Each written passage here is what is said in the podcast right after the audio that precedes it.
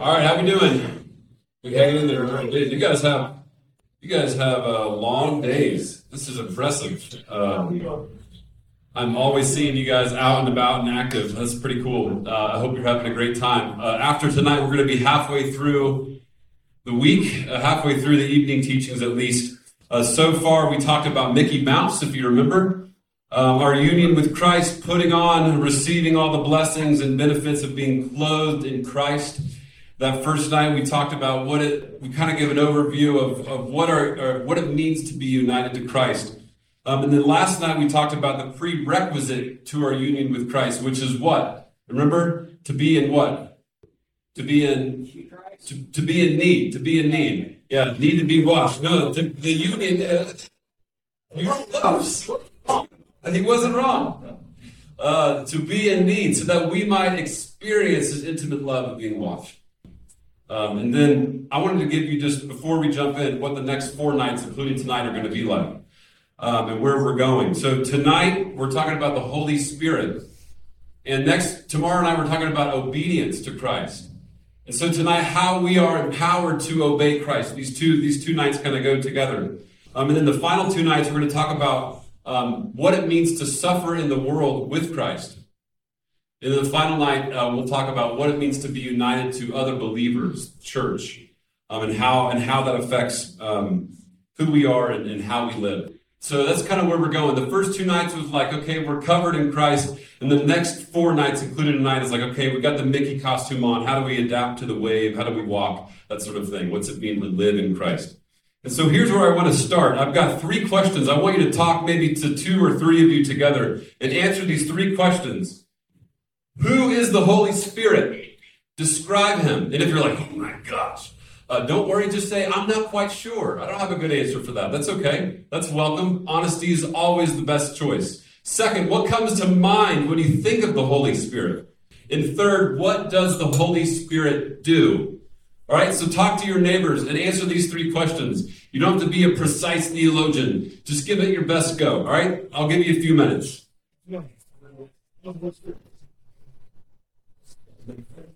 Yeah.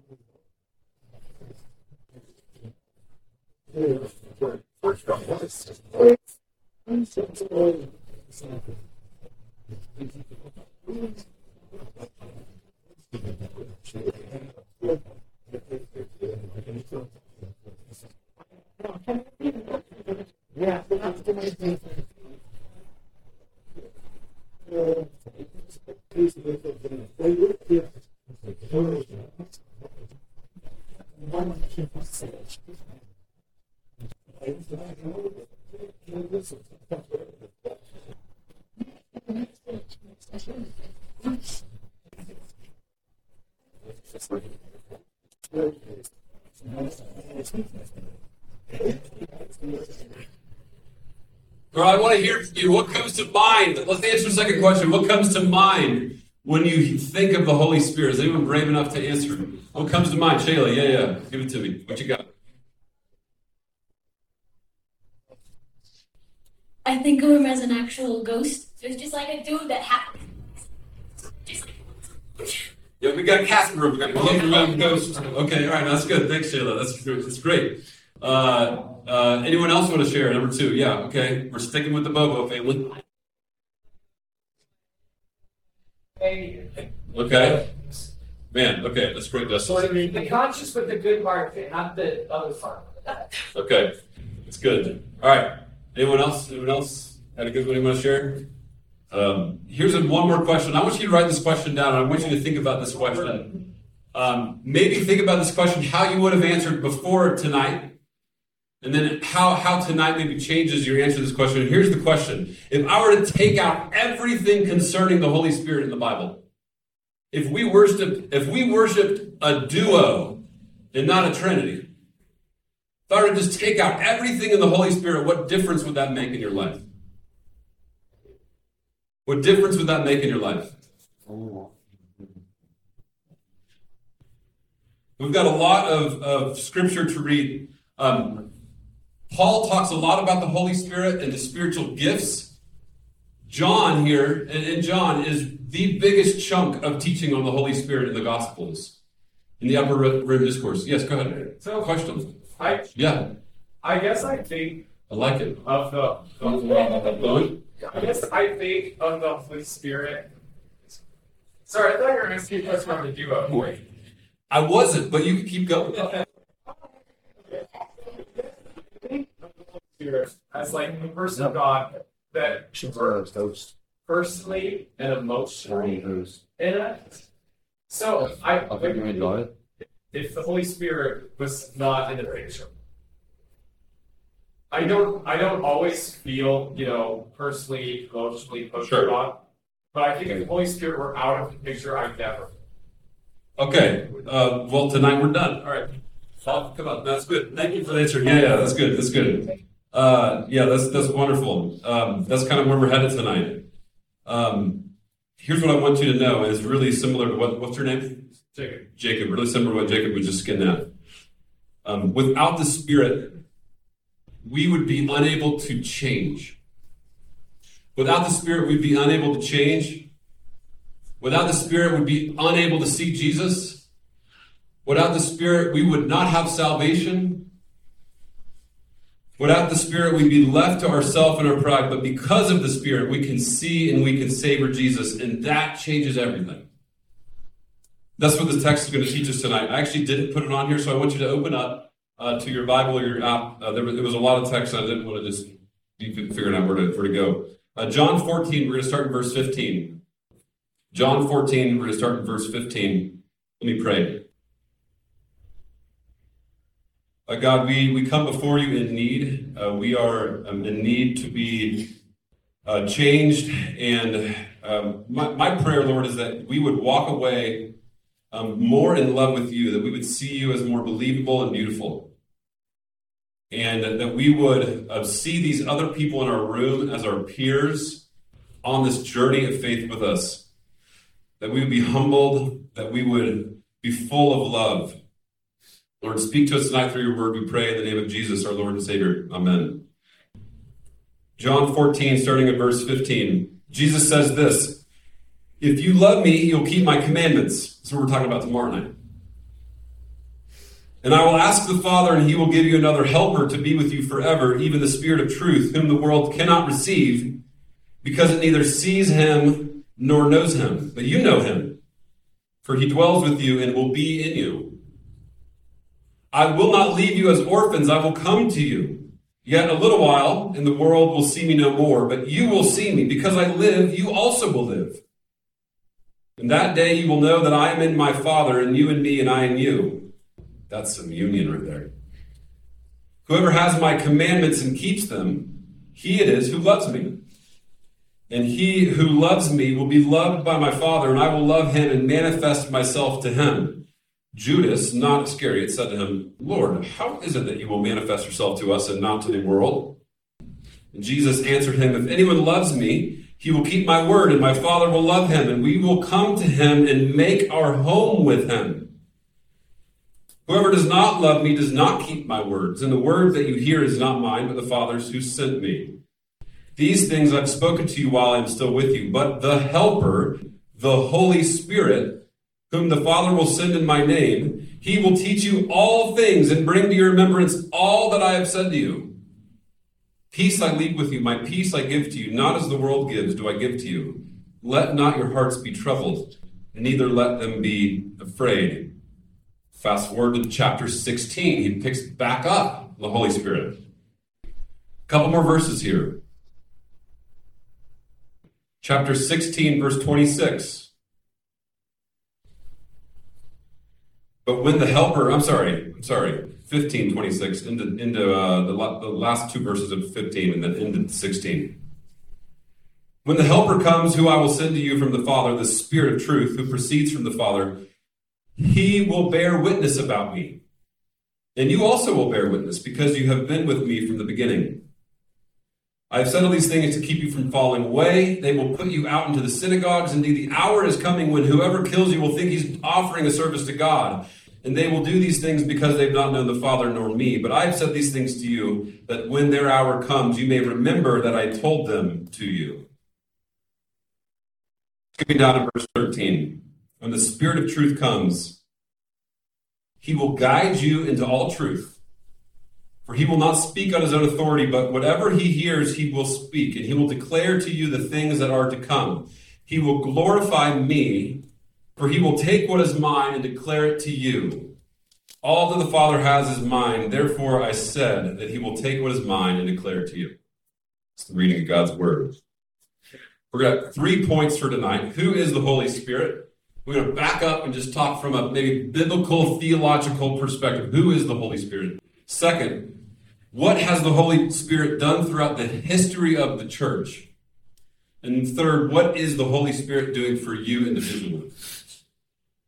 Who is the Holy Spirit? What's the work that he's done in the church throughout history? And what's he doing for you individually? So, who is the Holy Spirit? Um, we actually get an answer to this right away. The second verse of the Bible. The main framework for understanding the Spirit and His work is the first two sentences of the Bible. In the beginning, God created the heavens and the earth. The earth was without form and void. Darkness hovered over the face of the deep. The Spirit of God was hovering over the face of the waters. Then a chapter later, God breathes life into man. That word breath is the same word as spirit, and man was formed. Right away, we see that the Holy Spirit is the acting agent in the world, applying or having come to be what God ordains. He takes what is dark and formless, and he brings life and renewal. Without the Spirit, there would be no renewal around you. Without the Spirit, there would be no renewal within you. Without the Spirit, Paul seems to say Christ would still be dead. Without the Spirit, we would have no hope. Without the Spirit, we wouldn't have faith. Without the Spirit, we'd be dead in our sin, in our trespass. And I could keep going. You get the point. The Spirit takes what is dark and formless and void and creates life and brings light. The overarching story of the Bible is that God created out of nothing. He took what was formless and he gave form to it. He took what was dark and he breathed light into it. From dust there became man, and it was good. The man denied the light, and darkness reigned. God enacts this plan of redemption. He chooses a family and then he chooses a people to be a blessing or a light to a dark world. And he gave them a law to guide their hearts, but their hearts were broken. They failed. They were sent into exiles. And what you start to read in the prophetic books is they start to depict this day where the Spirit would come and God would dwell with their people and their hearts and their desires would change. So, for example, it's really hard to see, isn't it? In Ezekiel 36, I will take you from the nations and gather you from all the countries and bring you into your own land. I will sprinkle clean. This, this was their hope. This was this time they were looking forward to. I will clean, I will sprinkle clean water on you, and you shall be clean from all your uncleanness, and from all your idols I will cleanse you, and I will give you a new heart, a new spirit I will put within you. And I will remove the heart of stone from your flesh and give you a heart of flesh. I'll put my spirit within you and cause you to walk in my statutes and be careful to obey my rules. You shall dwell in the land that I gave your fathers, and you shall be my people, and I will be your God. This became the hope of the Jewish people. In Joel 2, and it shall come to pass afterward, I will pour out my spirit on all your flesh. Your sons and your daughters shall prophesy, your old men shall dream dreams, your young men shall see visions, and it shall come to pass that everyone who calls on the name of the Lord shall be saved. The hope of Israel was the coming of the Messiah and and the era of the Spirit both of which God promised would come. And this is why Jesus says this audacious thing in verse 7 that it's to our advantage. Jesus says it's to your advantage and my advantage that he leaves to go back to the Father. Because his death, resurrection, and then his ascension began this era of the Spirit.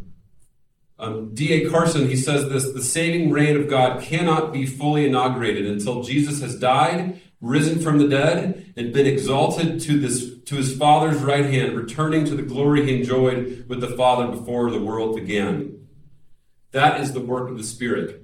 Christ lived, Christ died, Christ rose again, Christ ascended to the Father, and the era of the Spirit began, the one that Joel and Ezekiel were looking forward to. And that's what we're benefits of this side of Pentecost. So, who is the Holy Spirit? He's the acting agent in God's world. Second, the Spirit's work throughout history. Um, how many of you in here you drive a car? All right, all right. Most of us, uh, if you don't drive a car, you've sat in many cars, and so this will still work. You'll still understand what I'm saying. Um, here's what I want you to try to imagine. When you're going 80 miles down, 80 miles per hour down the, the, the highway, imagine staring at the windshield. Just actually don't try that because it'd be really dangerous. But if you're going really fast, like what's the windshield doing? It's helping you see out into the road. But if you were to actually stop and just stare at the windshield, um, you would probably get in a wreck. Right? The windshield is there for a reason. It's there to help you see out. And I don't know if this is true, but my guess, like, why do cars have windshields? Part of the reason probably is because like debris would come in and the wind would be too too strong and you couldn't see. So without the windshield, uh, we couldn't see. But with the windshield, we can see and we can see out. So what does Jesus teach here in, in this passage? What does the Spirit do and what has the Spirit done in the life of the church and the life of the believer? The Spirit does for the Christian is this. He makes it possible for you to clearly see Jesus. He shows us the truth of Christ, and he guides the believer in that truth. He is the windshield. He helps us see, see out. He helps us see Christ. And we see this in John 16 when the Helper comes, who I will send to you from the Father, the Spirit of truth, who proceeds from the Father. What's he going to do? He will bear witness about me. The Spirit's role is that of a windshield to help us, to enable us to see and to believe Christ. The Spirit is here, as, as one person I read says, is here to convince the world that the reality of God or the truth of God has come in Christ. That's his task. The truth of Christ, the beauty of Christ, the work of Christ, the mission of Christ. He helps us see and believe him. And that guidance into this truth, um, this happens, this applies for us individually. I'm going to get to that. But also, this has actually happened historically. Um, so what do I mean? Well, I want to look at uh, a few of these few of these texts right here. Uh, John 14, 26, the helper, the Holy Spirit whom the Father will send, he will teach you all things and bring to your remembrance all that I have said to you. And then later in 16, he says, the Spirit of truth comes, he will guide you into all truth. He will not speak on his own authority. He will declare to you the things that are to come. He will glorify me and will take what is mine and declare it to you. All right, so the first thing to know about this is that this is not meant first and foremost to you today in 2022. This was something that Jesus was teaching his apostles that came true. That came true. So when we say that we believe the Holy Scriptures are inspired by the Holy Spirit, one of the main reasons, one of the main reasons we believe that's true, you know, in the in the in the, in the, the Gospels and the letters were written 30 years approximately after the, the ascension of Christ. And how do we still claim that it's the inspired word, the inspired truth of God? How and, and how do all of these gospels and how do all of these letters teach the same central gospel message? How is that possible? You know, it's because the Spirit came and brought to remembrance to Matthew and to Mark and to Luke and to John and to Paul and to Peter and to James and to Jude. Brought to remembrance all that he had said, right? He guided them into all truth. Um, you know, have you? I've been reading a book. Um, actually, I got the book from the library, and then I realized it was about 800 pages long. Um, and so I've listened to a lot of interviews of the author about his book. That's just too big for me. Um, it's a book by uh, Tom Holland called Dominion, and it talks about the history of the church and the message of the gospel. And this this dude is an atheist. He's just a historian who's been amazed by how the message of Christianity has changed culture after culture, generation after generation. Have you ever wondered how that's possible? How the same central truth of the gospel gets into a people and changes it from the inside out? Because the Spirit guides his people into all truth. Have you ever wondered, like, how is it that we have these um, these doctrines? How is it that we have these creeds? How is it that we have the Bible that you're holding in your hand? Because the Spirit has guided His church throughout history into all truth, protecting Christ's bride from heresy. These things have come true first and foremost. That's what I want you to see. Um, a, a, theologian I studied said this: the Holy Spirit is is uh, the great teacher who has interpreted the Son and thereby the Father to the church and to the world forever. That's been his his work. And so, after Christ descended, the Spirit made made uh, re- revealed and, and, and came, breathed life into the teachings of Christ. So that they start to connect dots of like, oh man, I remember that foot washing that we looked at a few minutes ago, last night. I remember that foot washing, and now I know what that was pointing to. Right? I remember when Jesus said that I was destroy this temple and I would build it up in three days. Oh man, I remember what that was referring to now. He brought truth to their to their hearts and to their minds. He guided them, inspired them. That's what we mean. That's been the work of the Spirit through the church historically. So, what's the work of, of the Spirit in our life individually? It's my last point. Um, one thing I've just been fascinated by, I don't know if, if any, if there any NCAA football fans in here? Um, okay, a couple. Okay, well, oh shoot, I was hoping it was going to be a few more than that. Um, I don't know if you know this, but the NCAA uh, is is at least football is kind of in shambles right now. Where like there's these mega conferences that are building, and all these teams are getting piled into these new conferences. And know what's running the whole thing? Money. Um, because you know ESPN has a sponsorship with the SEC, and so everyone wants to be in the SEC so that they can be on ESPN. Well, where does ESPN get their money? GMC and Oreos and Gatorade and Nike and State Farm. The world that you know runs on advertisements. The world that you know runs on advertisements. Um, the reason you, you stay on TikTok for four hours is because of advertisements. You're stuck on that thing because scientists have kept you stuck on that thing so that they can make money off of advertisements. Uh, YouTube, you know, you can pay 10 bucks a month and not see any ads. But YouTube runs on advertisements. Our world runs on advertisements. Um, how, how is it that any professional athlete makes millions of dollars? They're getting their money from you, the consumer, who's buying the purchase, who's buying the stuff that's being advertised the on, on TV during the game. Okay, I watch too much sports. Sorry. Um, so why why is that? What do these companies know? Well, these companies know that we are a people who see something and we desire it. You might not desire it right away, but you're going to desire it. And that desire actually is going to change the way that you behave. It's going to change the way that you act. So, right now, you're not probably in the market for State Farm and you might not be in the market for a new car. But when you become in the market for that, you have seen hundreds of commercials about State Farm with Patrick Mahomes, and you've seen hundreds of commercials on cars, and it's going to come to your mind, it's going to change your behavior. So they're getting you now by, by helping you see their products to stir your affections and your desires so that your behavior might change. They know that we desire what we see and that what we desire changes how we act. So, how does the Spirit change the individual? Right there. Right there. Now, listen to what Dane Ortlund says. The Spirit changes and works in the heart of the individual by making Christ wonderful to us. The third person of the Trinity does his work in the individual by spotlighting the second person of the Trinity.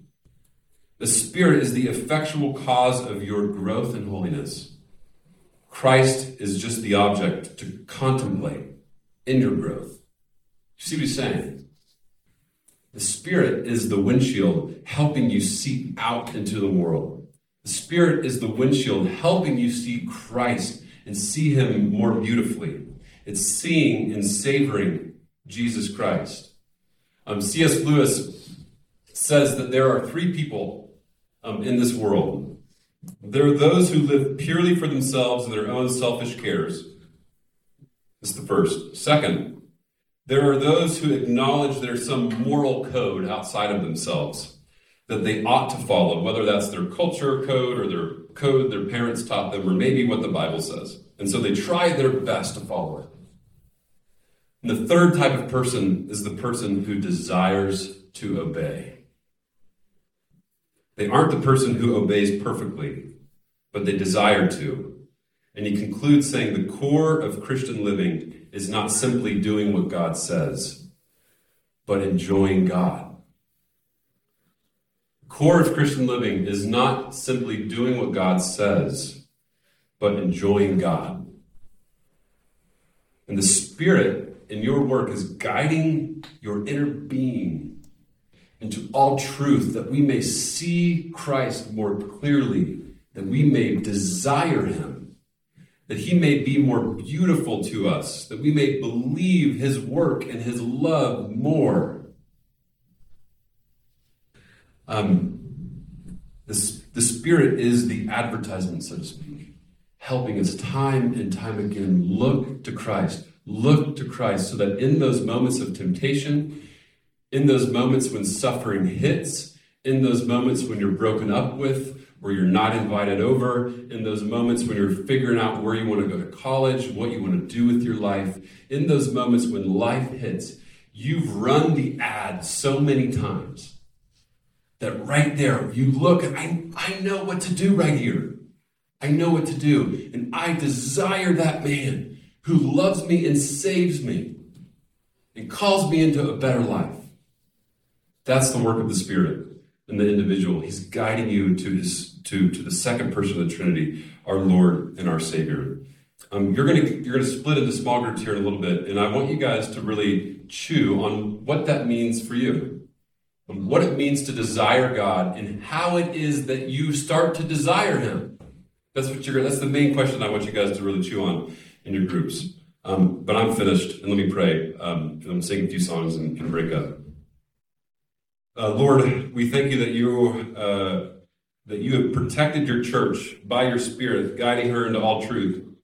That you have guarded us from the evil one who has come time and time again, the same tricks to distort your truth and to to uh, tear down your truth. But Spirit, you have um, united your people to believe what is true about your Son. I pray, Lord, for for those in this room that. Um,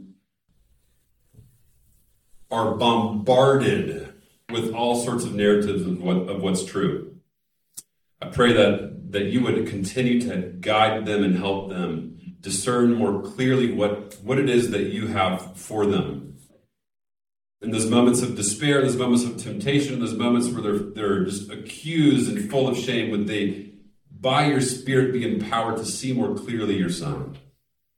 Pray this in your name. Amen.